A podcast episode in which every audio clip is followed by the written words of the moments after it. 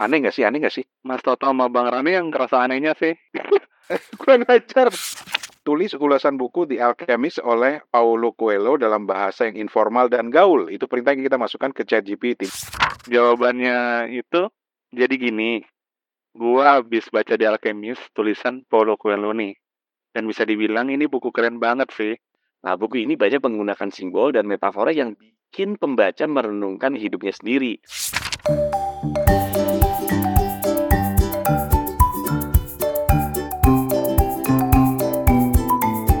Halo teman-teman, selamat datang di podcast Kepo Buku, tempat kita membahas dunia buku dan segala isinya. Gue Toto dan kali ini bareng gue seperti biasa Steven dan Rani kita bakal bahas topik yang kekinian dan menarik nih yaitu tentang buku-buku yang ditulis dengan teknologi AI atau Artificial Intelligence.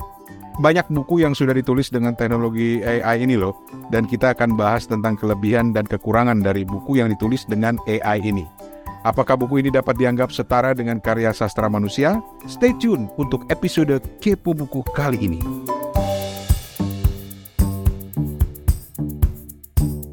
Aneh nggak sih? Aneh nggak sih? Enggak, biasa aja. bentar, bentar, bentar, bentar. Mungkin buat buat teman-teman, kenapa kita tiba-tiba bilang aneh apa enggak? Nah, skrip yang tadi barusan kita baca itu dibikin oleh Chat GPT. Nah,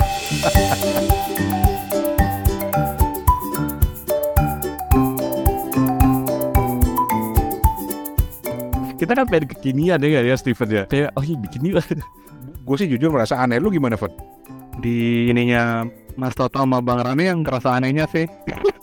Kurang ajar. kan gue banget ya karena kita bukan bukan gue banget gitu kalau sama Steven biasa aja karena dia biasa ngomongnya juga kayak gitu jangan-jangan selama ini kita juga ngomong sama chat Chat GPT ala Steven. Uh, jangan Steven ini AI kita nggak pernah tahu kan benar gue loh berarti itu AI gitu kan Jadi tadi waktu kita mikir mau ngobrol apa gitu kan, terus gue coba masuk ke Chat GPT karena gue tuh kan suka eh, eksperimen ya dan akhirnya gue coba daftar yang berbayar eh, Iya. karena supaya lebih cepat Hmm. gitu.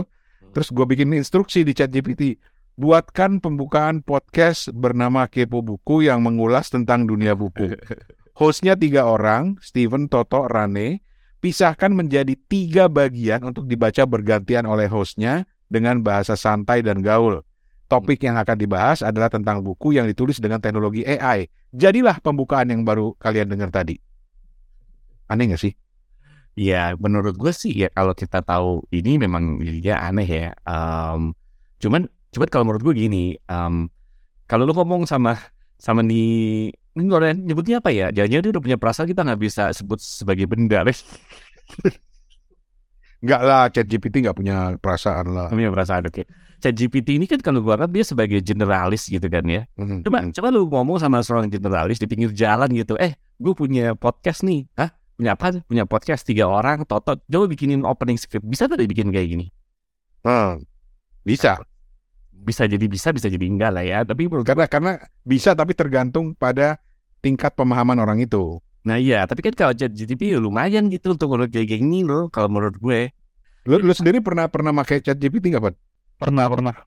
Itu waktu awal-awal dia keluar dan kita kayak pengen dapetin jawaban gitu loh Bang Rane yang eh, apakah bla bla bla gitu.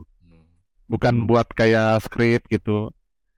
Dan memang kayak dunia akademisi kalau pakai skrip dari ChatGPT GPT itu eh, angker juga ya. Kalau Mhm. diperiksa sama dosen-dosen gitu.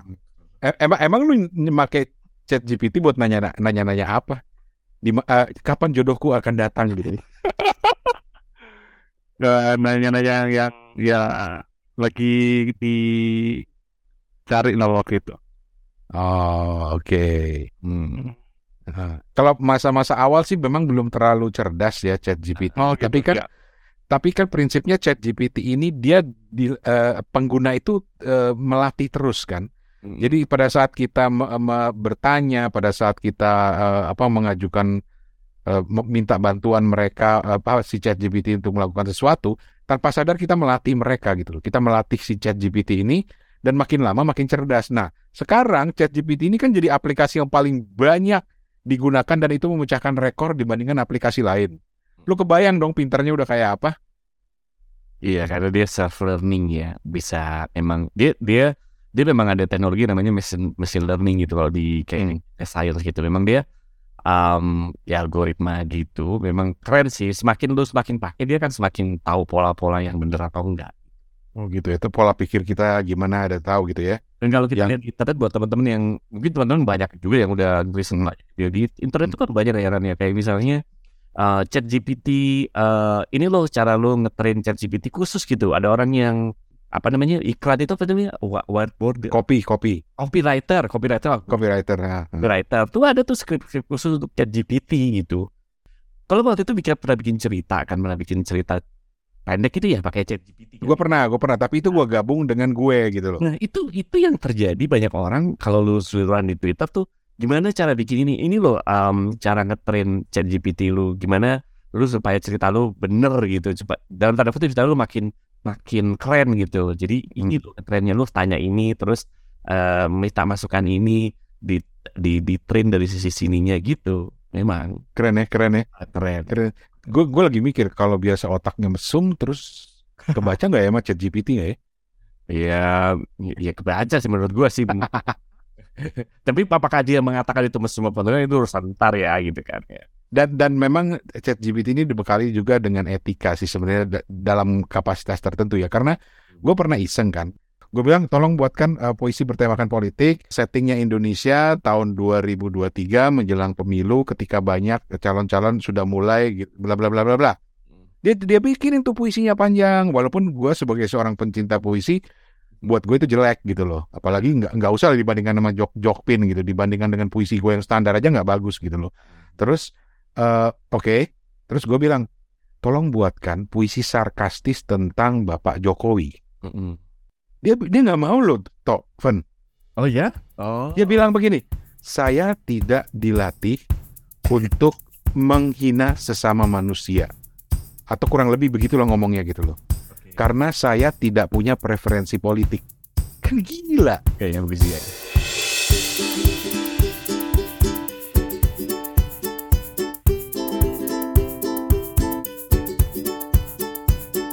Tapi anyway, kali ini kita mau cerita sebetulnya tentang bagaimana chat GPT ini berpengaruh ke dunia buku, dunia yang sama-sama kita geluti, eh, eh, review buku segala macem gitu ya. Tapi supaya nggak aneh, gue gue dari tadi merasa aneh aja karena belum bertegur sapa. Tapi apa kabar toh, Van?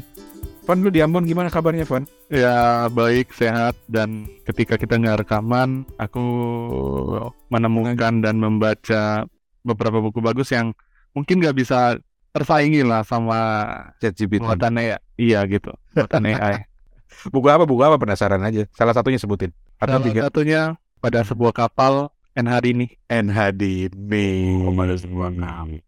pada sebuah kapal. Oke. Kan kita kita minta cerita juga, tapi gue denger denger ada yang baru kena covid. baru selesai gua kena covid Ke mana aja lo baru kena?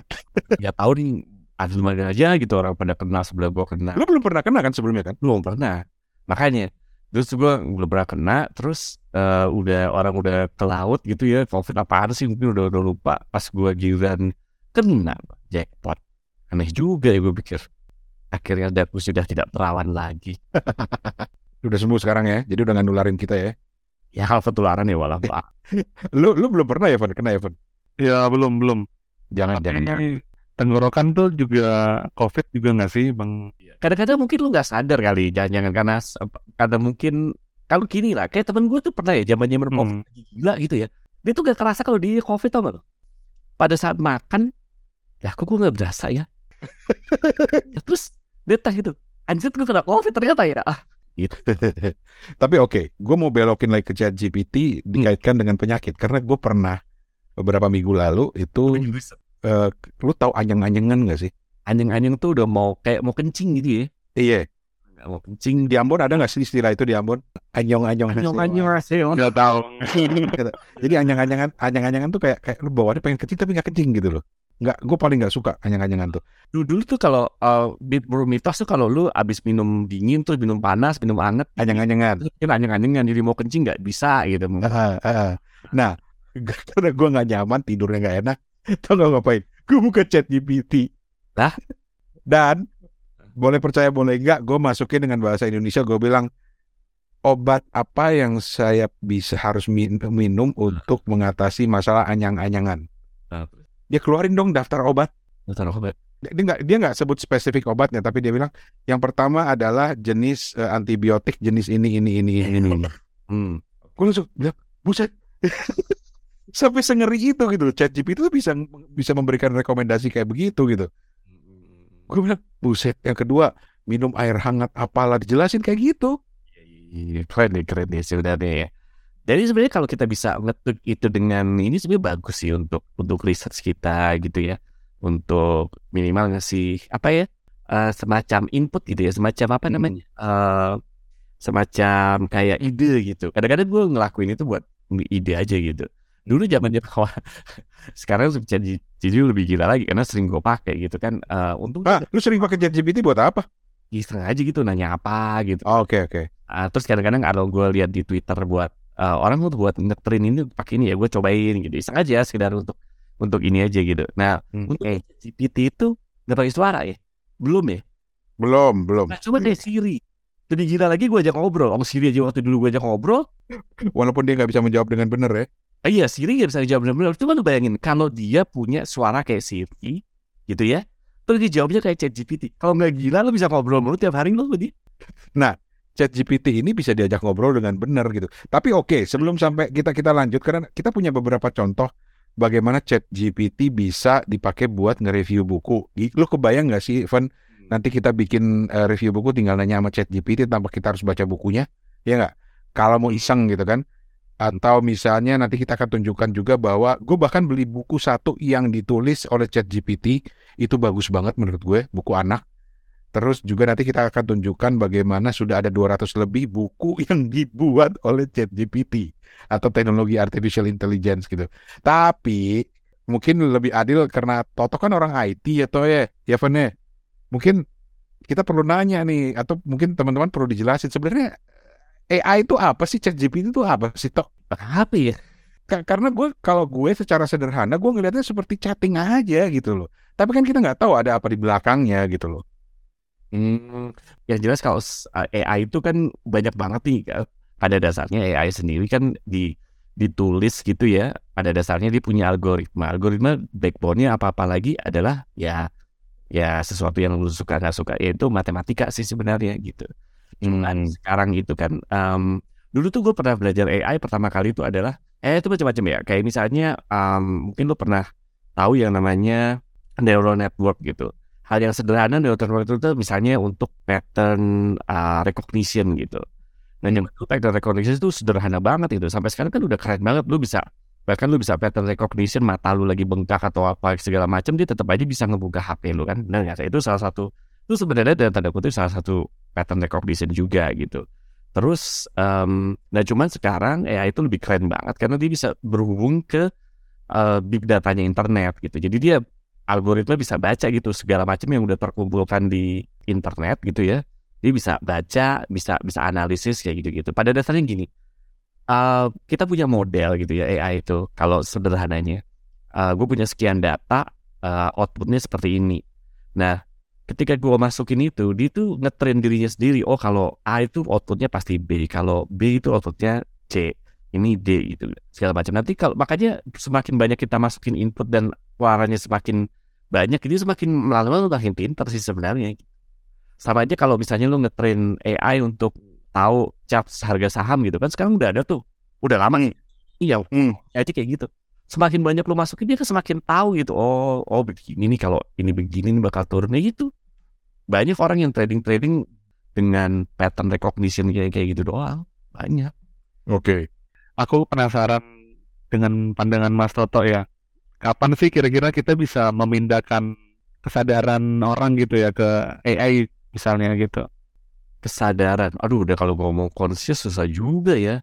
eh karena karena gini, kalau menurut gua, kalau menurut gua, Hmm. dasar sama kesadaran itu sesuatu yang berbeda sih, Hmm. gitu.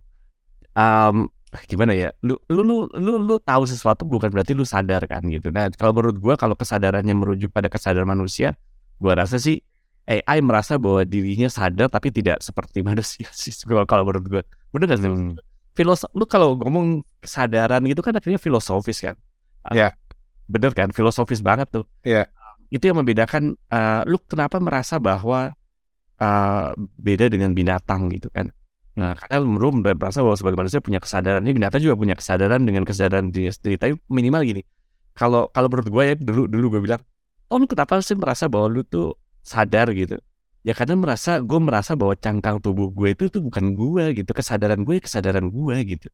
Dan dan kalau dihubungkan dengan kecerdasan intelijen gitu ya, ya dia kan bilang apakah lu sadar ya menurut gue mungkin dia sadar tapi kesadaran semua yang kita buat seakan-akan dia tuh sadar sih gitu kalau menurut gue. Kalau menurut gue. Tapi pertanyaan lu filosofis banget sih Fit kalau mau ngomong kesadaran tuh jauh banget kalau Kenapa, Van? Lu, lu pengen ini punya temen AI pun?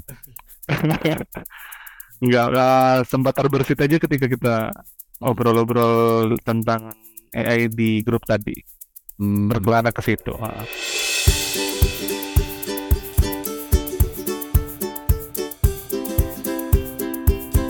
Oke. Tapi itu menariknya karena apa? Karena eh, AI kayak ChatGPT itu kan ChatGPT itu ada adalah salah satu ya atau ya dari aplikasi-aplikasi yang berbasis AI ya. mm, Nah yang menarik dari ChatGPT ini karena kita bisa mem- mem- memberi perintah dia sampai detail banget gitu loh. Kayak tadi openingnya gitu. Opening kepo buku kan kita harus sebutin. Ini ada hostnya tiga orang, eh, di mana gitu. Mau dibahas apa? Nanti mereka yang mengolah tuh berdasarkan data basic yang kita berikan gitu. Hmm. Nah ini menarik karena ada dua hal. Yang pertama, gue coba eh, masukkan perintah ke ChatGPT untuk eh, bikin review, review buku gitu kan. Eh, dan karena kita informal orangnya ngomongnya santai gitu nggak formal, akhirnya gue bilang tolong review buku waktu itu. Ini gue kasih contoh ya. Steven lu masih ada nggak sih tadi yang chat kita, Van? ada ada tulis ulasan buku The Alchemist Oke. Iya. Ya, perintahnya kan gini. Nanti lu, lu baca ininya ya. Tulis ulasan buku The Alchemist oleh Paulo Coelho dalam bahasa yang informal dan gaul. Itu perintah yang kita masukkan ke ChatGPT. Bayangin eh, teman-teman bayangin konteksnya kita lagi mau buka acara kepo buku gitu. Kita mau bahas buku The Alchemist terus kita nanya di di di, di ChatGPT. Terus isinya gimana, Van? Coba Van, baca Van. dari awal ya Bang Rane ya. Ya, ya, ya, ya. Jawabannya itu jadi gini, gua habis baca The Alchemist tulisan Paulo Coelho nih. Dan bisa dibilang ini buku keren banget sih. Ceritanya tentang Santiago, si penggembala muda yang berpetualang untuk mencari tujuan hidupnya dan mengejar impian dia. Eh, Mas Toto lanjut, boleh? Gokil ya nih. ma- yang mana sih? Ah, Ada di atas yang di sini, di sini. Ah, di sini Paulo Coelho meng- ah, ngomongin tentang impian, hati, dan kekuatan alam semesta yang bisa membantu kita mencapai tujuan hidup kita. Nah, buku ini banyak menggunakan simbol dan metafora yang bikin pembaca merenungkan hidupnya sendiri dan cari arti dalam perjalanan hidupnya masing-masing. Yang bikin buku di Alchemist berbeda dari buku-buku lainnya adalah kemampuannya buat menyentuh hati pembaca dan menginspirasi mereka buat mengejar impian mereka dengan semangat dan tekad yang kuat. Bahasa yang digunakan juga simpel dan mudah dipahami oleh pembaca dari segala usia dan latar belakang. Jadi kalau lo lagi cari inspirasi dan pengertian tentang hidup lo sendiri, baca deh The Alchemist. Buku ini bakal bikin lo merenung, terus juga digunakan, ya apa, terus juga bahasa yang digunakan kali ya, uh, juga simpel dan mudah dipahami oleh pembaca dari segala usia dan latar belakang. Goblok ya. Goblok ya? Iya, goblok. Gak maksud gue, oke, Eh, mungkin kalau kita nggak cerita latar belakangnya, apakah teman-teman kira-kira bakal ngerti nggak bahwa itu kita yang ngomong gitu? Gimana menurut, kalau menurut lu, Fon? Kalau lu baca tadi, Fon? Ini betul-betul cukup menakjubkan gitu ya. Nggak bakal ketahuan sih kayaknya. Udah bakal ketahuan. Nggak Lu, lu udah pernah baca The Alchemist belum? Udah, udah. Oke. Menurut lu akurat nggak eh, reviewnya? Aku nggak bisa jawab, udah lupa. udah lupa. Iya. Tapi ini banget loh, uh, serius ini uh, sebuah apa ya, sebuah review yang aku kira bagus ya. Dibikin kayak informal, dibikin kayak langsung straightforward. Bahasanya bagus. Bahkan bahkan cara Toto ngebacain tadi, ya, kalau Steven mungkin udah terbiasa ya dia membaca naskah jadi santai. Tapi cara Toto ngebaca tadi itu udah beda loh dengan cara dia ngebaca waktu openingnya yang dibuat dengan ChatGPT juga gitu loh. Kelihatan bahwa oh lebih santai. Cuma buat gue esensi reviewnya masih kurang gitu loh. Dia lebih banyak eh, eh, apa ngomongin tentang buku ini nanti manfaatnya buat ini, buat ini, tapi dia tidak bercerita tentang buku itu sendiri. Makanya gue coba masukin dong premis. Jadi gue tambahin. Jadi chat kalau lu nggak puas dengan jawaban dari chat GPT, lu bisa bilang di situ, tambahin lagi dong, lengkapin lagi dong. Eh, terus eh, instruksi yang gue bilang adalah pertama tolong bahasanya jadi lebih gaul. Terus keluar dari apa, apa tulisan yang kurang lebih sama. Tapi gini, jadi gini loh, gue itu baru aja gitu. Jadi ngomongnya langsung begitu gitu loh. Terus yang kedua gue bilang, gue minta dong premisnya apa. Nah premis yang dia ceritakan dari buku itu kan eh, orang kalau review buku kan pengen tahu premisnya sebenarnya. Ini buku tentang apa, cerita tentang apa gitu ya. Nah itu nggak bisa dijelasin. Dia cuma kembali cerita bahwa ini ada tokoh Santiago yang berpetualang, mencari makna hidup kayak kayak gitu. Buat gue itu bukan premisnya itu nggak cukup menjelaskan gitu loh. Mungkin harus perlu dilatih lagi kali toh untuk baca The kalau Alchemist. tuh, eh, akhirnya kan misalnya gini ya, eh, gue memang nggak nggak nggak ngetrain dia dari segi bahasa yang ini ya, bahasa yang gaulnya. Cuman gue tuh eh, tadi sempat, eh, ini kayaknya gue masih simpen nih. Eh, Oke deh, eh, kalau yang tadi lu bikin itu kan itu masih general. Gue ngetrain dia gitu. Awalnya gue nggak nggak ngomong bahasa gaul, tapi eh, review buku Alchemist deh. Dia eh, more or less gitu ya sama dengan eh, apa yang eh, ditulis di chat kita gitu. Apa yang apa yang lo dapetin gitu ya. Uh, tapi dengan bahasa gaul kalau di tempat lo kan nah akhirnya gue train lagi tuh oke kalau gitu gue tanya lagi dong. Di alchemist tapi tidak ada di buku-buku sejenis yang lain. Nah dia tuh ngeluarin lagi. Oke memang sepertinya kata kalau kata dia ya gua karena bahasanya nggak gue Hmm. bahasa yang informal ya. Jadi gue gua petikin aja nih. Menurut dia uh, ada beberapa hal di alchemist ini tapi tidak ada di buku-buku sejenis yang lain. Misalnya konsep personal legend di Alchemist memiliki konsep unik tentang personal legend atau tujuan hidup yang diberikan oleh alam semesta kepada setiap individu, kata dia gitu. Kemudian ya bisa ada gabungan unsur spiritual dan realitas. Dia bilang gitu. Terus ketiga karakter yang kuat mendalam. Walaupun em, keempat gaya narasi yang unik. Dia ada detailnya gitu. Tapi kalau menurut gua dia tetap umum juga. Lu bilang kayak gitu, gua kayak gitu. Iya kan tetap umum kan, tetap umum kan. Dia akan, tapi menurut gue ya berusaha juga gitu. Dia dia tahu bahwa kita kita oh kira-kira ini mungkin. Nanti mungkin kita bisa ini lagi ya. Ah kenapa sih uniknya gitu gaya narasi yang unik dari uh, pokoknya lu mungkin gue bisa masuk ke itu lagi. Jadi lu akan lebih dapet dalam lagi gitu kalau menurut gue. Iya, jadi lu bisa tanya dengan lebih mendalam lagi terus menerus. Dan tadi tadi tadi kan lu uh, uh, selalu bilang aneh gak sih gitu kan uh, opening kita gitu kan ya uh, dari Ah, ah, ah. tadi juga tanya ke Steven juga aneh gak sih? Nah, gue tuh cenderung mengatakan gini, em, dia tuh kan kecerdasan buatan ya. Cerdas buatannya tuh sebenarnya tergantung kecerdasan manusia di belakangnya juga. Atau tergantung juga kecerdasan manusia ngetrain ngetrainnya dia juga gitu, termasuk kita gitu. Kalau menurut gue gitu. Jadi Setuju. ya ya. Jadi kalau lu bilang lu bikin bikin review tentang alchemist gitu kan ya. Lu bikin nih. Terus lu bikin tulisannya. Kalau kita mau lu mungkin merasa pertama ya, gue gue kenapa tadi di di chattingan kita tuh, yuk kita bikin blind review aja yuk sekali-sekali iseng gitu. Karena gue tertarik dengan gini. Kita itu mungkin bias karena kita tahu yang ngeluarin chat apa chat GPT. Iya.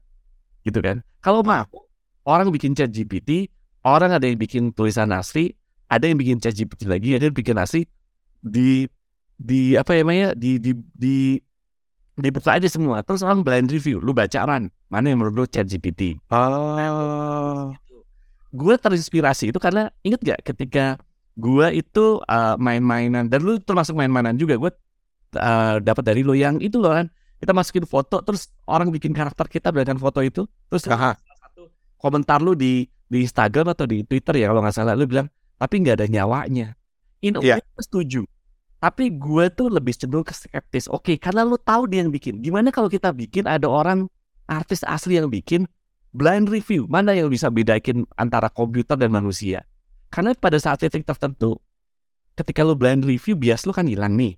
Hmm. nah baru lu tahu nih ada napasnya kalau memang itu bener ya mayoritas orang kan bilang lo pasti akan menemukan oh komputer nggak ada napasnya kok komputer ketika manusia tuh ada nafasnya di karya-karya mereka. Nah kalau menurut gue kalau gue gitu ya gue kadang-kadang iseng aja kali ya gue bikin eh, ada artis yang memang bikin foto aslinya nah terus ada juga yang ya digenerate sama AI gitu kan ya nah terus dibuka deh sekian banyak orang klasifikasiin mana yang menurut di komputer mana yang menurut ini orang atau eh, artis asli bikin gitu Itu yang menurut gue blind review menurut gue kayak gitu. ChatGPT juga kayak gitu gitu. Aneh enggaknya ya nggak tahu. Kalau menurut gue buat orang yang biasa bikin review nih menurut aneh nih nggak dalam karena kita tahu gitu. Apalagi lu udah baca Alchemist gitu. Dan Nah. jasnya lagi lu tahu ini ChatGPT. Nah udah dibuka aja gitu. Berapa banyak ChatGPT, berapa banyak orang bikin review asli terus kita lihat oh ini asli ini enggak ini asli. Gue kok punya skeptical jangan-jangan paling enggak kita 50-50 jangan-jangan gitu. Kalau gue Iya, iya, iya, Uh-uh. iya. kalau gue ya gitu cuman masalah waktu aja sih kalau menurut gue. Bisa jadi, bisa jadi.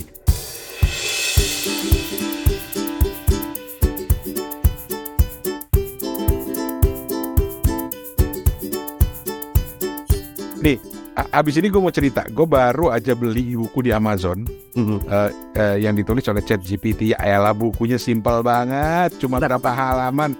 Cuma 22 halaman gitu loh, kebanyakan gambar. Eh, eh, tapi ntar, ntar gue ceritain eh, itu nanti. Tapi gue mau, balikin ke Steven dulu nih. Mungkin nggak sih kalau misalnya tiba-tiba sebuah koran gitu lah ya, kita anggap sebuah koran A gitu.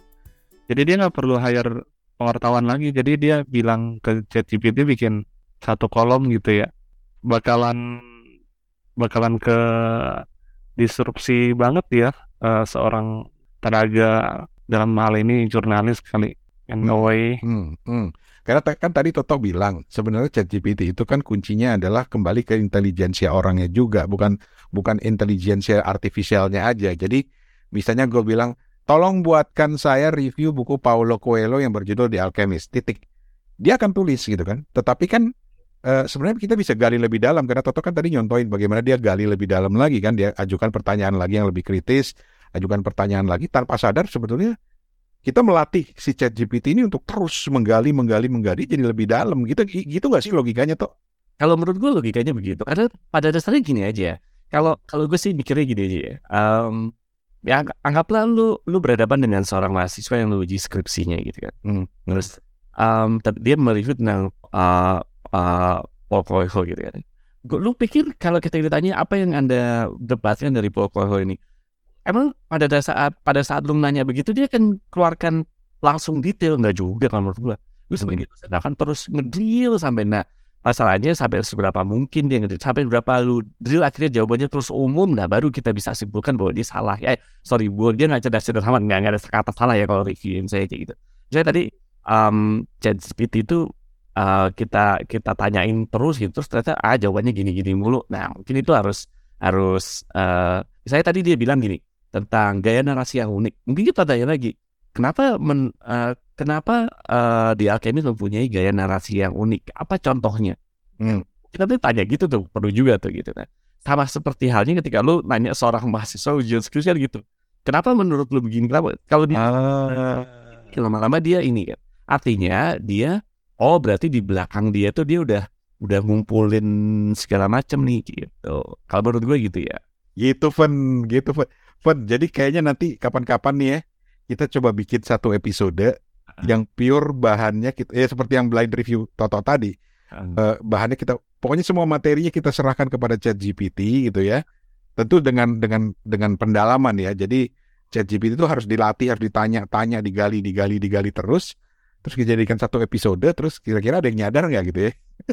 Episode di Episode Karena gue udah pernah bikin, gue pernah bikin cerpen kalau mau lihat di Instagram gue itu ada gue bikin cerpen, tapi itu gue gabung sebenarnya. Jadi itu gue nggak pakai chat GPT, gue pakai eh, aplikasi namanya Lex. Jadi Lex itu sebenarnya aplikasi kayak Word, jadi lu bisa menulis, tapi kalau lu tiba-tiba eh, blank gitu, lu bisa minta bantuan untuk meneruskan eh, kalimat lo gitu loh. Nah kadang-kadang karena mungkin dalam bahasa Indonesia mungkin belum terlatih, jadi kadang-kadang suka aneh aja. Apalagi waktu itu gue tantang untuk nulis dalam konteks bahasa yang agak-agak Betawi, Jakarta gitu loh.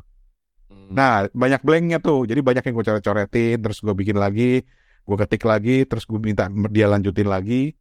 Tapi dari segi logikanya lumayan bagus gitu. Bahkan gue pernah bilang, gue waktu gue nulis cerpen itu, ini endingnya nggak bagus. Gue bilang bisa nggak dibuatin ending yang lebih plot twist. Dan gue aja sendiri kaget gitu loh. nah kalau menurut gue ya kalau menurut gue kan gini ya kalau lu nyuruh gue kayak begitu gue mungkin tidak bisa menghasilkan output sama chat GP eh, chat GPT terus lu bilang berarti gue lebih bego dong misalnya. Bisa alhamdulillah gitu kan Hmm, hmm. kalau gue karena gue karena gue paham gitu. Waktu itu ya gue juga pernah bikin plot cerpen atau novel ya waktu itu gue share. Dan mungkin waktu itu lu belum main jadi lu apa sih toh gitu kan? Gitu kan Iya iya iya. lu belum mainan kan waktu itu kan? Ah, ah.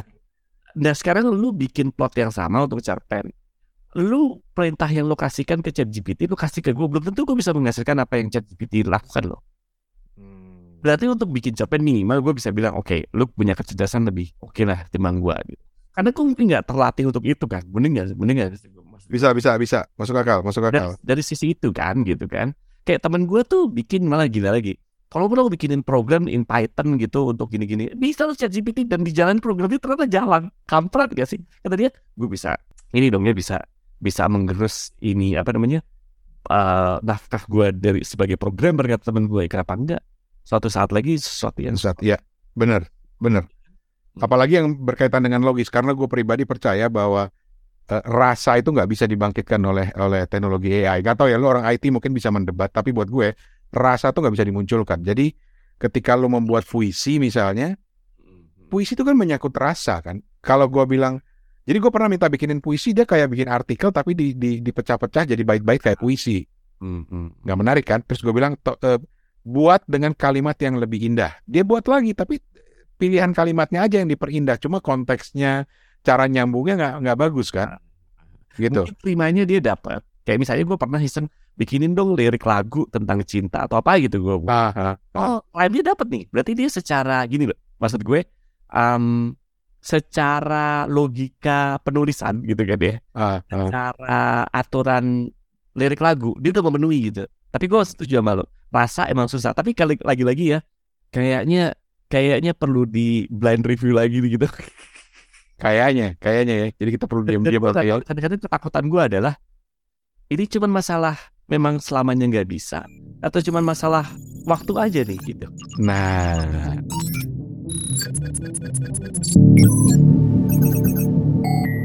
Halo teman-teman, permisi. Maaf kami potong dulu sampai di sini. Ini tiga orang kayaknya takut banget kalau teknologi artificial intelligence akan mengambil alih dunia.